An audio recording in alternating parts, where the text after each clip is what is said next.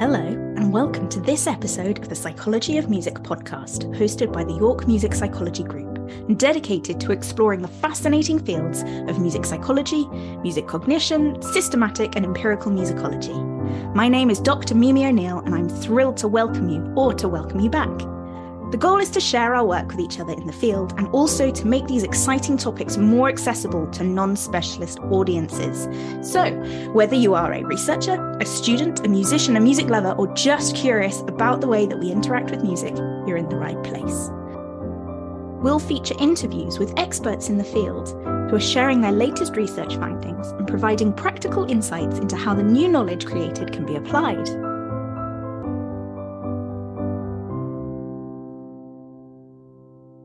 Our guest today is Scott Bannister, currently a postdoctoral research fellow at the University of Leeds, working on the Cadenza project.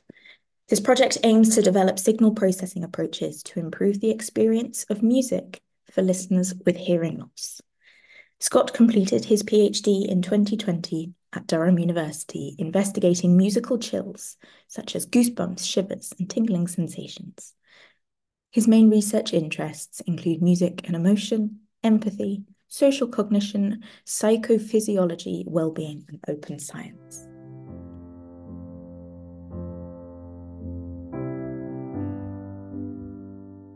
Well, hello and welcome to the Pom Pod, and thank you so much for taking time out of your day to talk to me.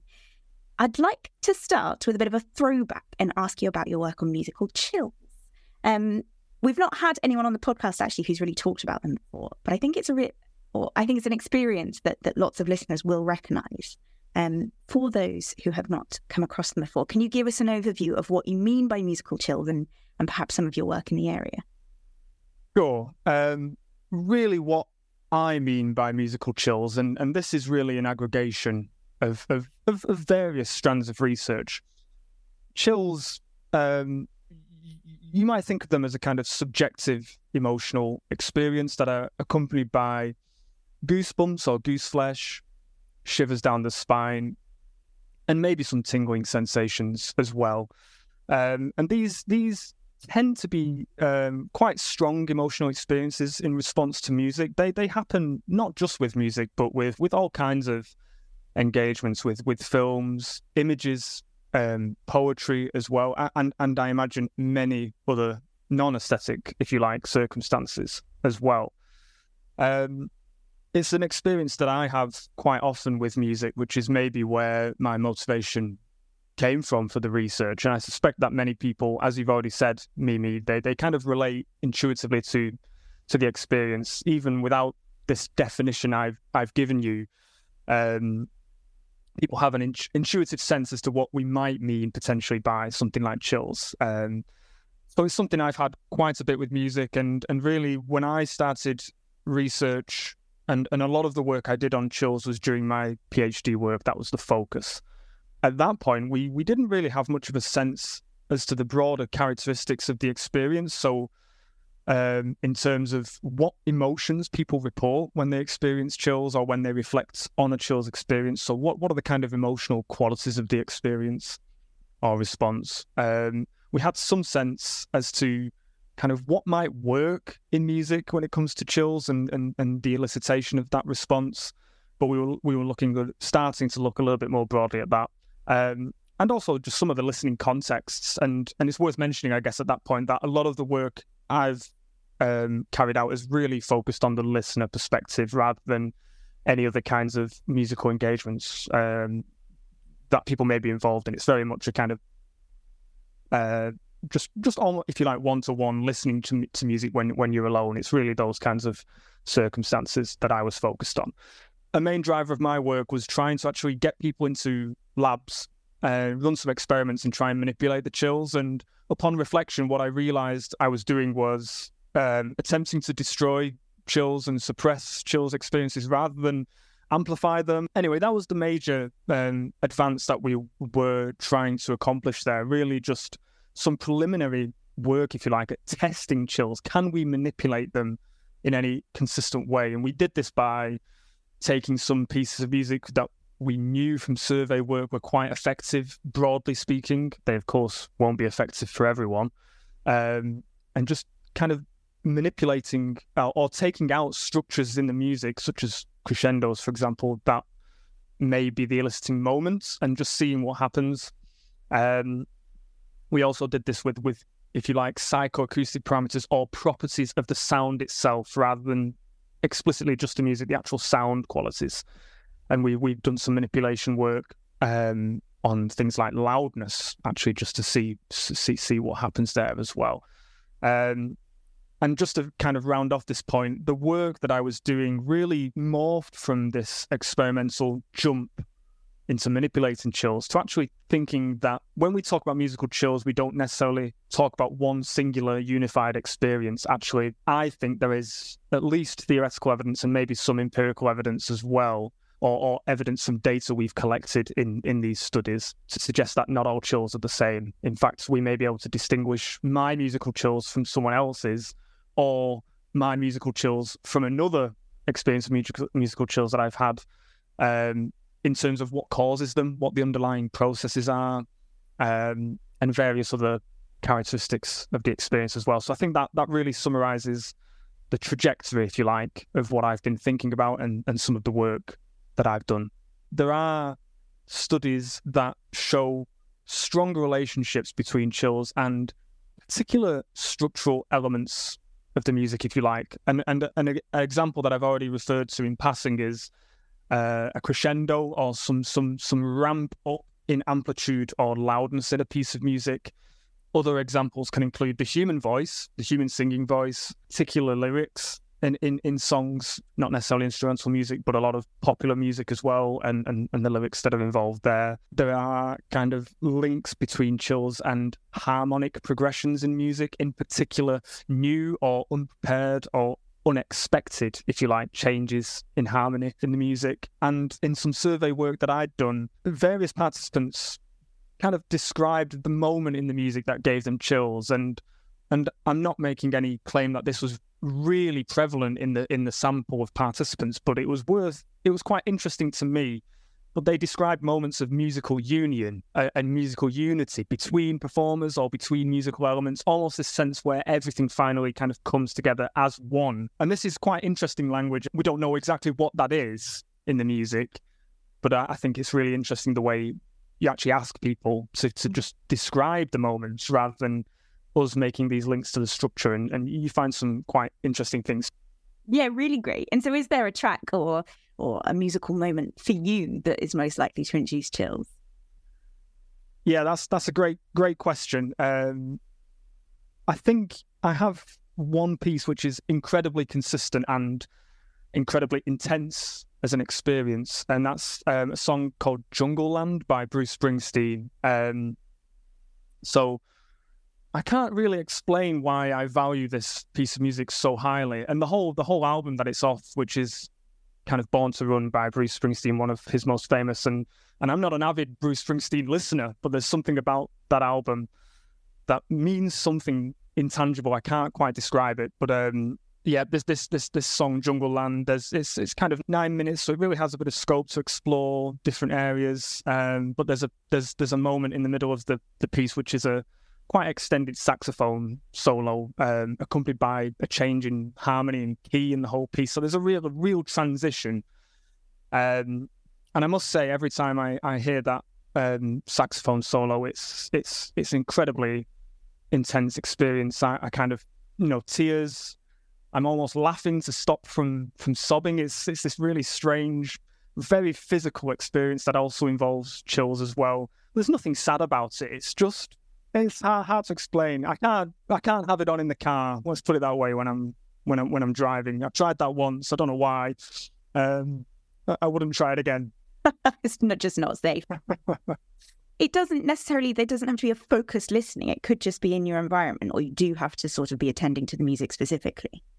That, that's a good good question. I'm not really sure the answer to that. I think part of the issue with that song is that if it comes on, for me, it demands attention. So I don't think it can be on in the background as far as my kind of listening focus goes. I don't think whatever it is about the way I'm thinking or processing that music in particular, I guess my brain, or I, I kind of find it always weird to refer to my brain as something separate. But anyway, it almost doesn't let you re- relegate it to the background. I think if I just stuck it on, I mean, I stick the album on when I, you know, if I was driving the car, for example, and then I kind of don't, I kind of lack the foresight in realizing, well, that is on on there somewhere. But I think it's, it's, it's a really good question. I, am not, not not sure broadly what the answer to that is, um, but certainly from my experience with this piece, I don't think it's ever background music. It's just not really um, possible. Yeah, great. Well, I think we're all going to go and try it with that with that track now and see if it's go, go and have a listen. Um, it's such a strange piece. I feel feel quite fortunate to have it actually, mm. um, because I can't explain to anyone why I you know why it has that effect on me. I've kind of looked out. Really, it's just just fortunate. Um, but uh, yeah, feel free for everyone to go and have a listen. But um, if you don't share the feelings, don't don't tell me because I'll I'll, I'll be too uh, too distraught. Noted, no problem.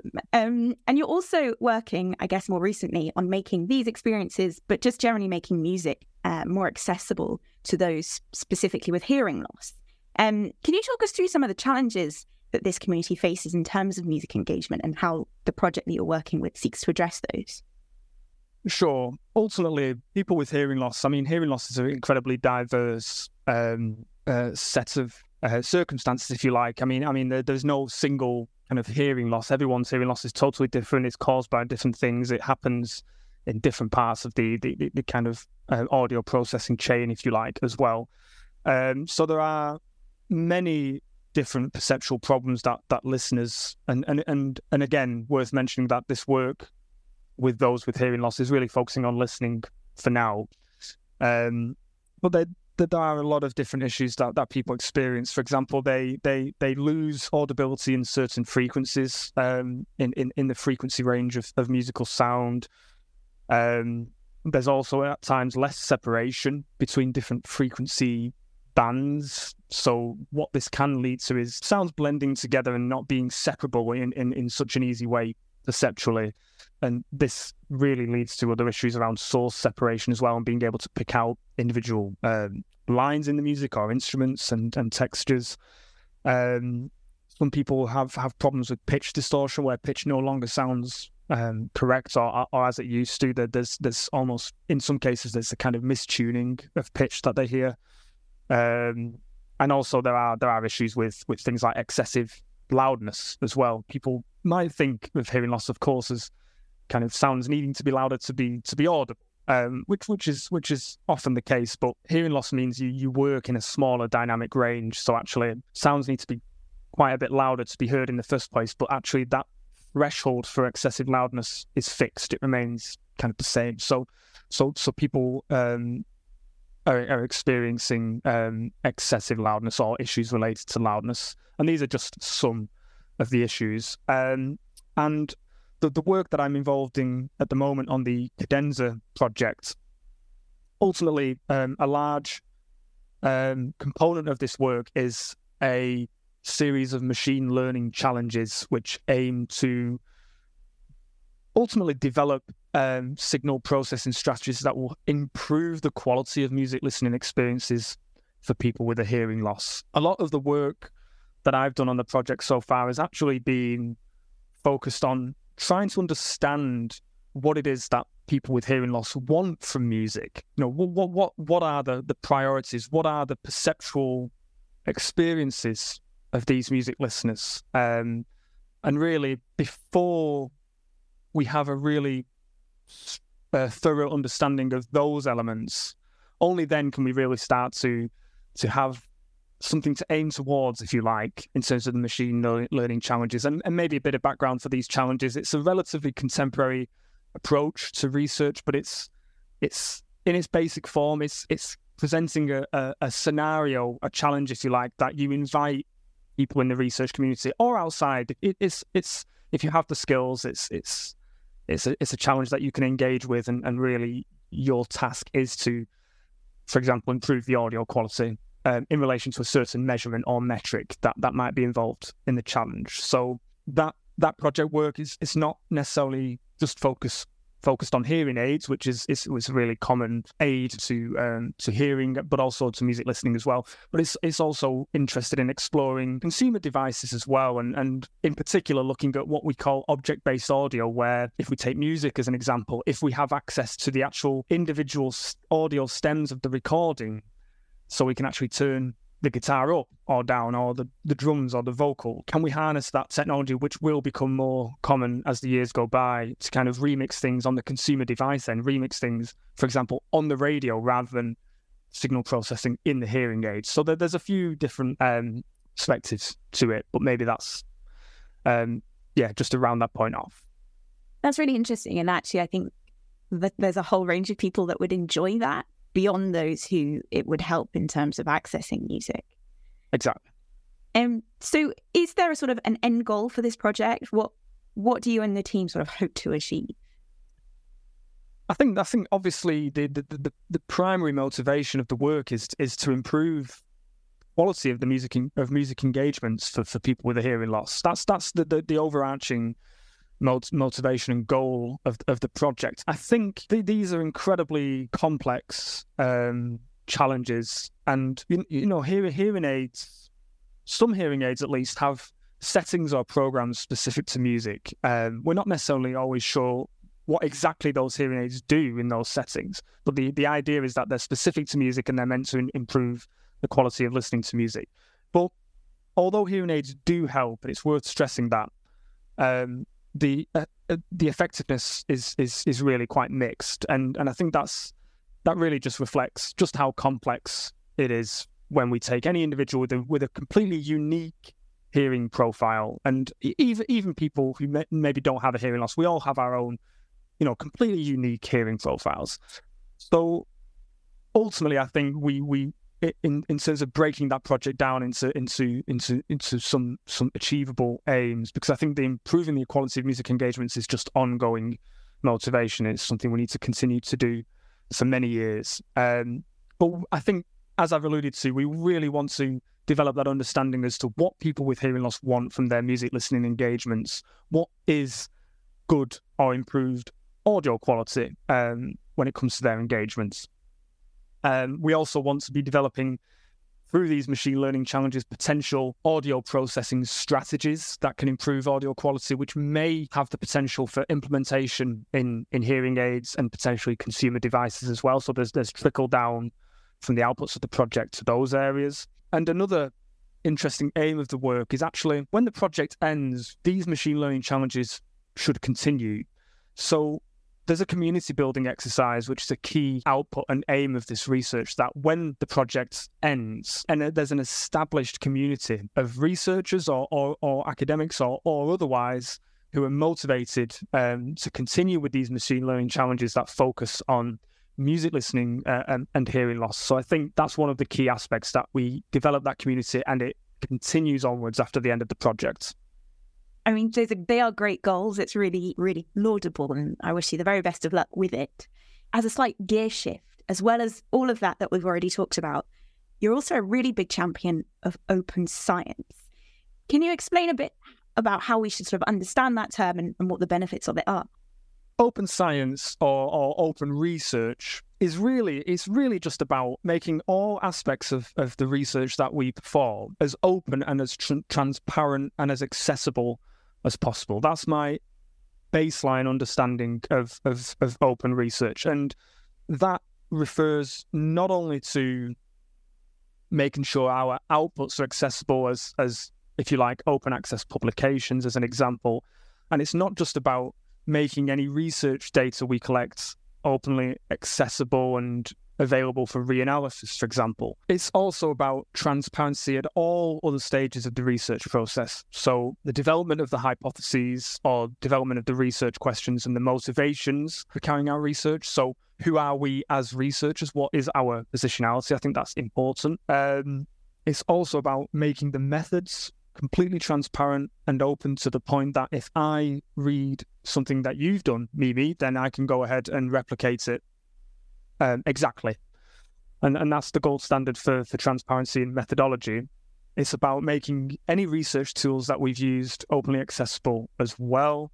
Um, so it's really all stages of the research process. Um, and I think a lot of emphasis goes into research data and research outputs, but it's really about transparency at all stages of the research process as well. So that would be a kind of brief summary of my understanding of the priorities of open research, if you like. That's really that's really helpful. Um, and I suppose to play devil's advocate for a second, if the aim is to allow people to replicate a study, do you think that this is gonna uh, sort of motivate this wave of replication, or is that just a, not a realistic, a realistic goal because so many people want to extend knowledge rather than replicate it?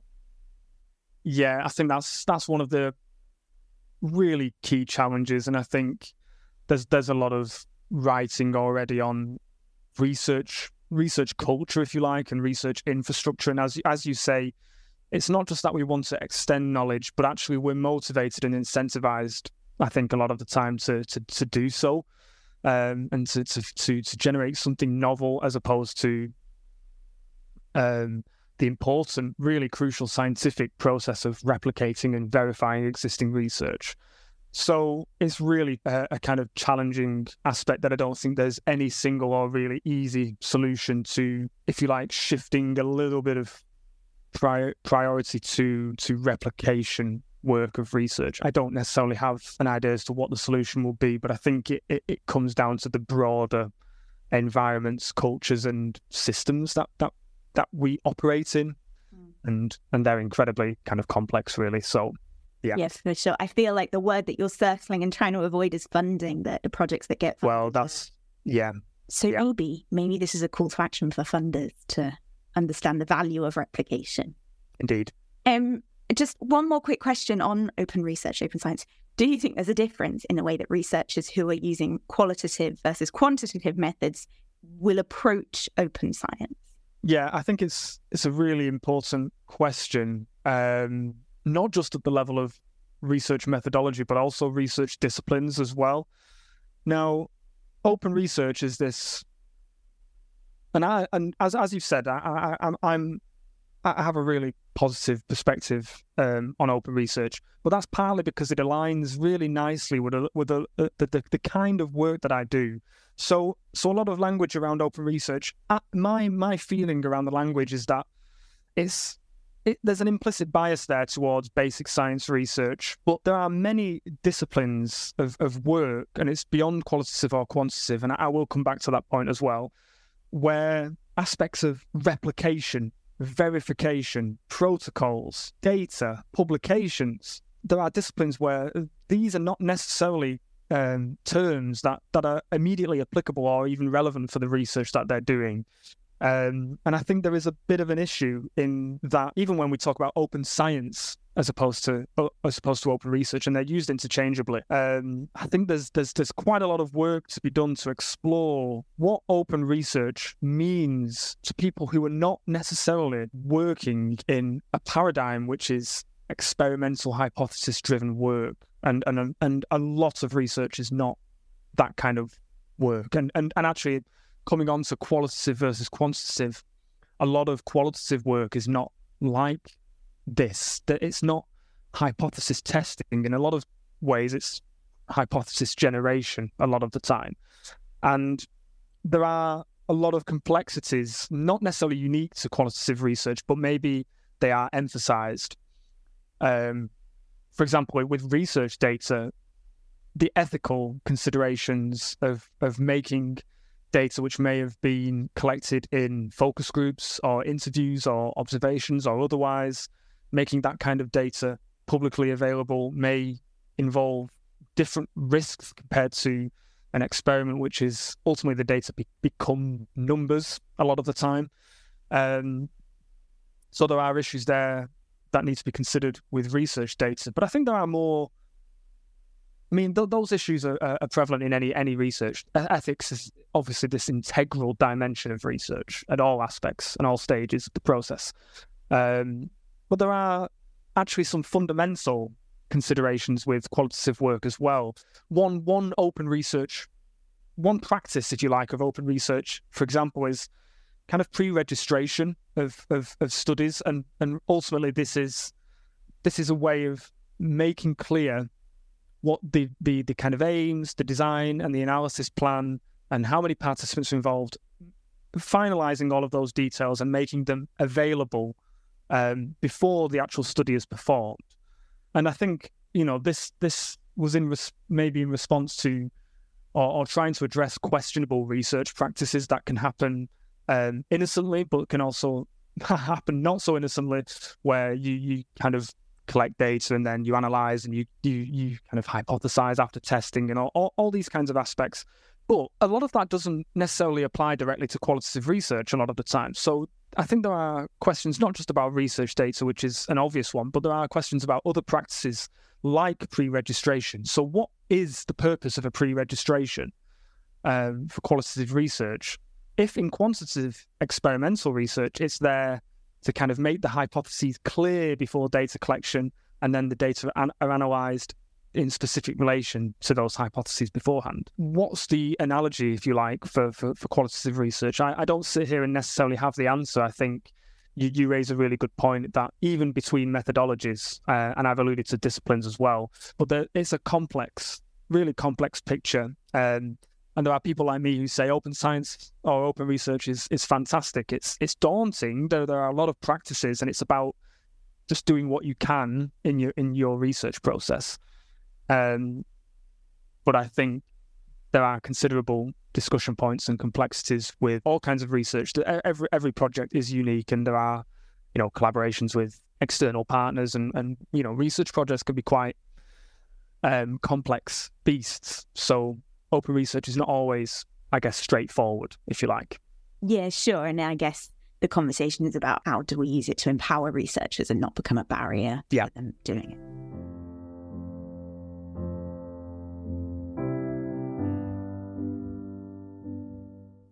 We run alongside an online speaker series in which people working loosely in the field of music psychology and cognition present their work and start a conversation. These take place at 2:30 on Fridays and are totally free and accessible to all. You can find the joining instructions on the Music Cognition Matters website, which is linked in the show notes for this episode. As well as chatting to me for the podcast today, Scott presented as part of the speaker series last Friday. Can you give us an overview of what you covered?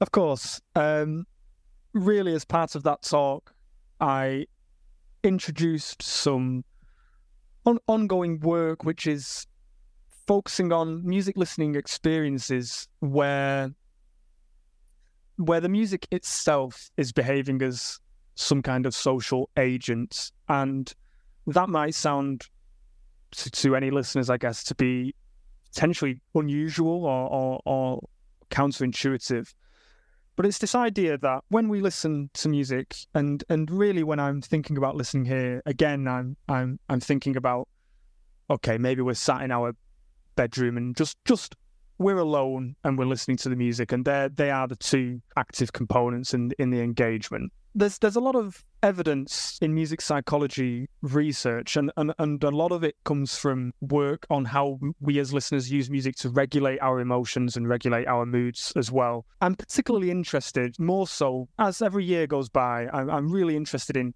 how, the language that people use to talk about their their experiences.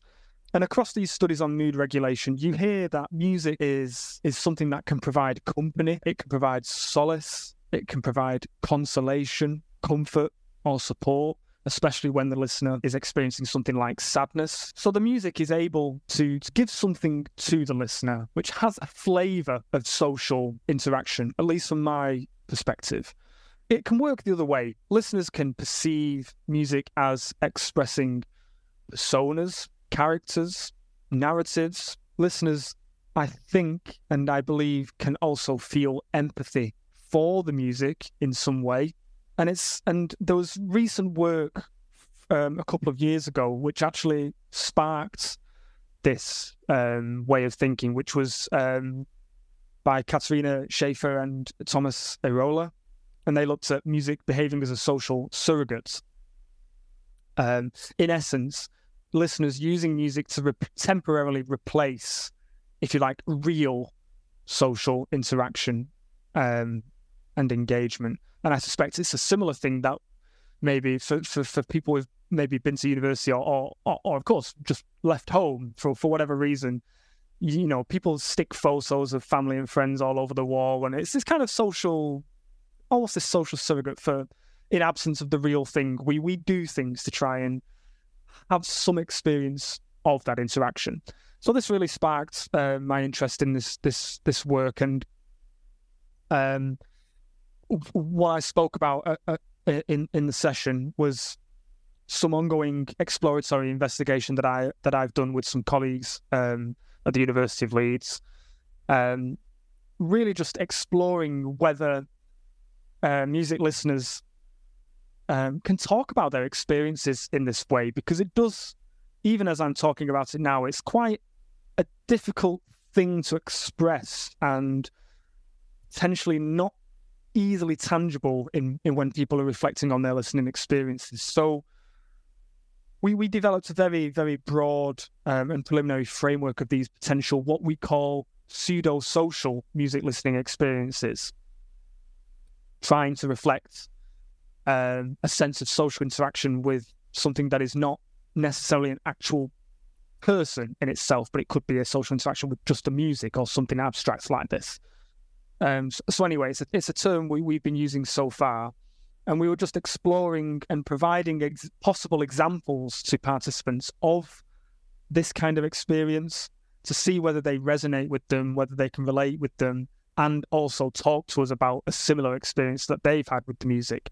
And when we and we primed listeners in this way because we we we were not sure just how easy this would be if we just asked them to talk about their music listening engagements where music is a social agent or or, or some some kind of social um, object.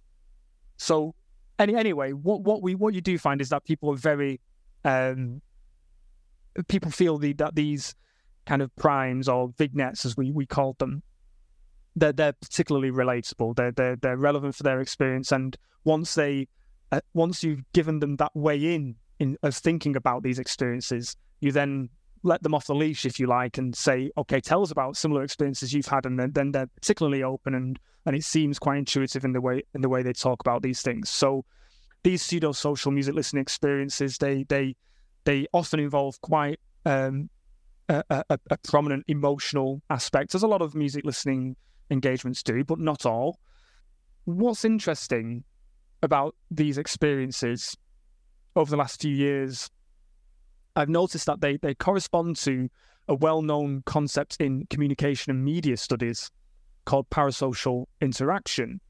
And this is essentially um, characterized as a symbolic one way social interaction between an audience member, if you like, and that's often how it's framed in media studies, um, or media user.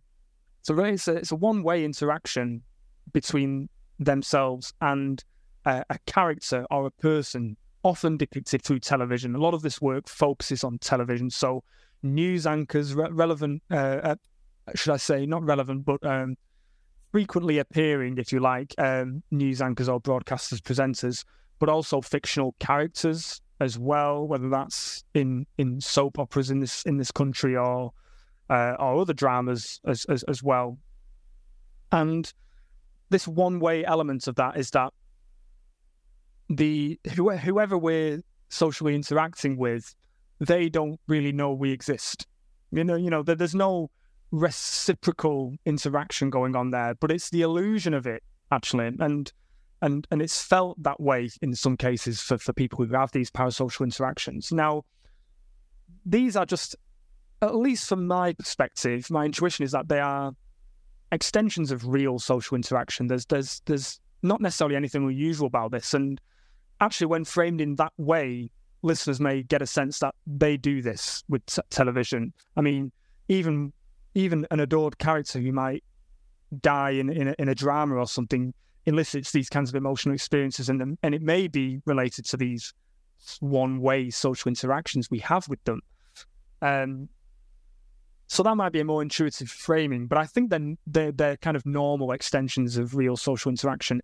So I'm especially interested in firstly, wh- how parasocial interaction as a well studied concept in other fields of work, how it applies um, to music listening experiences, and how, to what extent it characterizes these music listening experiences sufficiently. But I'm also interested in the potential differences because uh, television is not necessarily abstract in most cases in the same way that instrumental music might be. Um, and it's worth saying that these social interactions we might have with music when listening are not restricted to music with human singers um, or lyrics even. It, it, can totally i believe it can totally happen with instrumental music and that's what participants have told us as well. So i'm especially interested in whether listeners can have parasocial interactions with the music itself in in a, in a, in a, a kind of high level of abstraction. And if they do experience these parasocial interactions, I guess the question is kind of how. Um, what is it that they're interacting with? Um, there was a really interesting uh, theoretical paper from David Huron and Jonna Vuoskoski on compassion, feeling compassion for sad music as a way of explaining why we enjoy it. And one of the key questions that came up in that paper is compassion for what? What is it we're feeling compassion for? And I think there's a similar question that if we find, and this is some ongoing work that I'm involved in now, if we find that people do experience parasocial interactions with music, what are they interacting with? I think that's a really interesting question. Um, and I guess all of that is a really rambling um, summary of the main uh, pieces of work and theoretical ideas that I spoke about. Great. Thank you very much. And as I said, if you want to join us for the talks on Friday afternoons, then you can find the joining instructions on our website, www.mus-cog-matters.glitch.me. Invite your colleagues, your students, your friends, your family, anyone who you think would be interested.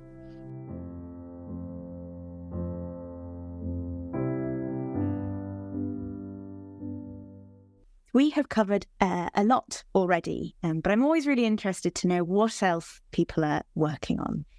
Are there any other projects or any other research that we can look forward to hearing more about in the future?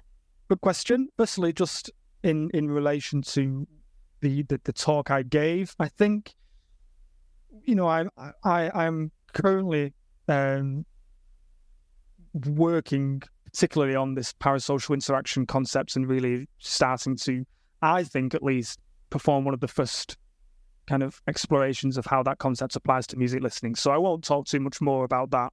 But that's one of the key um, bits of future work or ongoing projects that I'm um, prioritizing. It's worth mentioning, I guess, in relation to some of my previous chills work, that I've not abandoned that area of research totally. Um, I think there's some theoretical work that I'm developing in relation to distinct musical chills experiences and just just fleshing out some of those theoretical ideas. And um, they have limited direct evidence so there's no there would be no claims around this theoretical framework um, no strong claims. But I, I hope that when it's developed and potentially it's it's it's it's accessible to readers I'm also involved in some work at the moment, which is looking at a, a corpus of musical chills songs and actually running running a, a, an analysis of, of, the lyrical content of these these songs where they have lyrics. Um, I don't think this has really been looked at in chills research before. We focused a lot about on uh, uh we focused a lot on the musical structures, but less so on lyrics. And I think lyrics are a crucial component of a lot of music that we engage with nowadays um, especially in the UK. Um, another bit of work on chills is um, we're actually I'm working with a colleague at the University of Leeds now uh, on chills during music performance. So if there's any performers of music um, who have been listening to this discussion and they think, hang on a second, um, chills are not restricted to, to kind of music listening. I've had these whilst performing um, a piece of music, then good news. Um, this is exactly what we're looking into, and um, there are various reasons theoretically that I think, um, at least, as to why we should expect music performance context, especially ensemble performance, um, I think we would expect chills to happen um,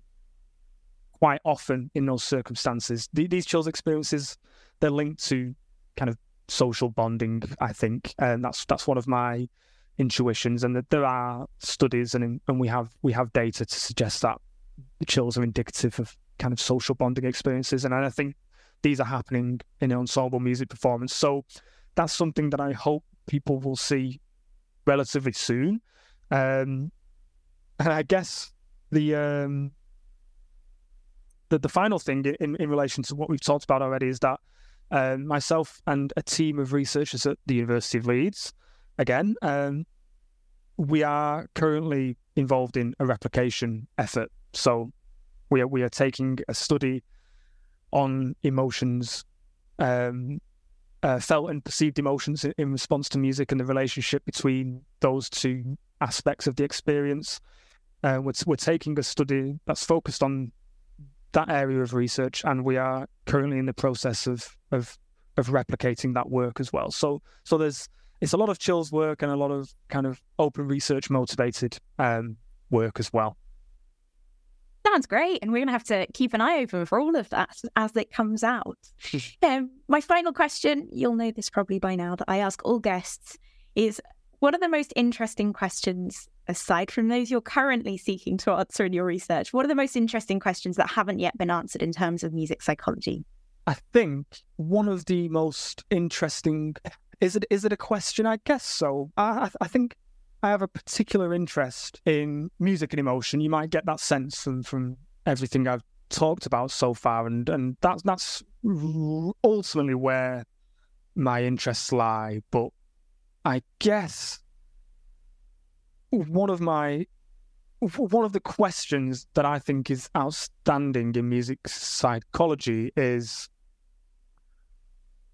how how we go about measuring or trying to capture emotional experiences with music. There's been a lot of excellent work in the field in developing measurement tools or or, or approaches to capturing emotion, and emotions are so difficult to capture. But I'd be really interested in exploring further some contemporary perspectives on emotion more broadly. And, and I, am thinking about, uh, I mean, the, these these perspectives have been around for, for for a while, but I think that they're, the interest in them is accelerating in music psychology research as well. But different theoretical accounts of emotion that go beyond emotions as these categories of experience that we can just provide ratings for or circle if they apply to us.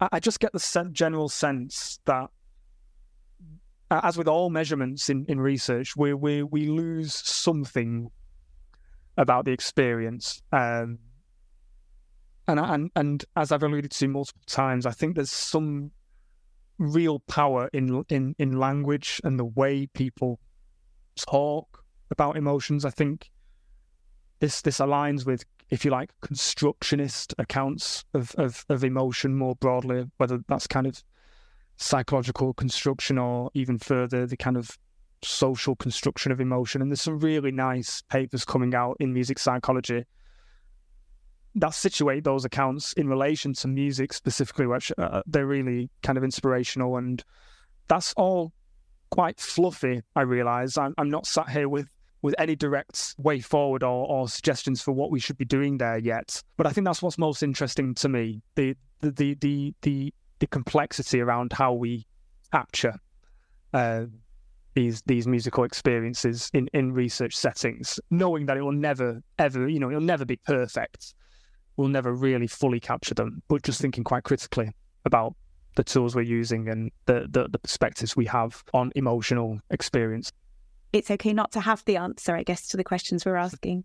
Um, Scott, thank you so much for your time today and for sharing all that work with me. We really enjoyed your Music Cognition Matters presentation um, and look forward to, to keeping up with this research as it progresses. Thanks for listening, and I hope to welcome you back for our next episode. This episode was produced by Ben Forstick and supported by the University of York Enhancing Research Culture Fund.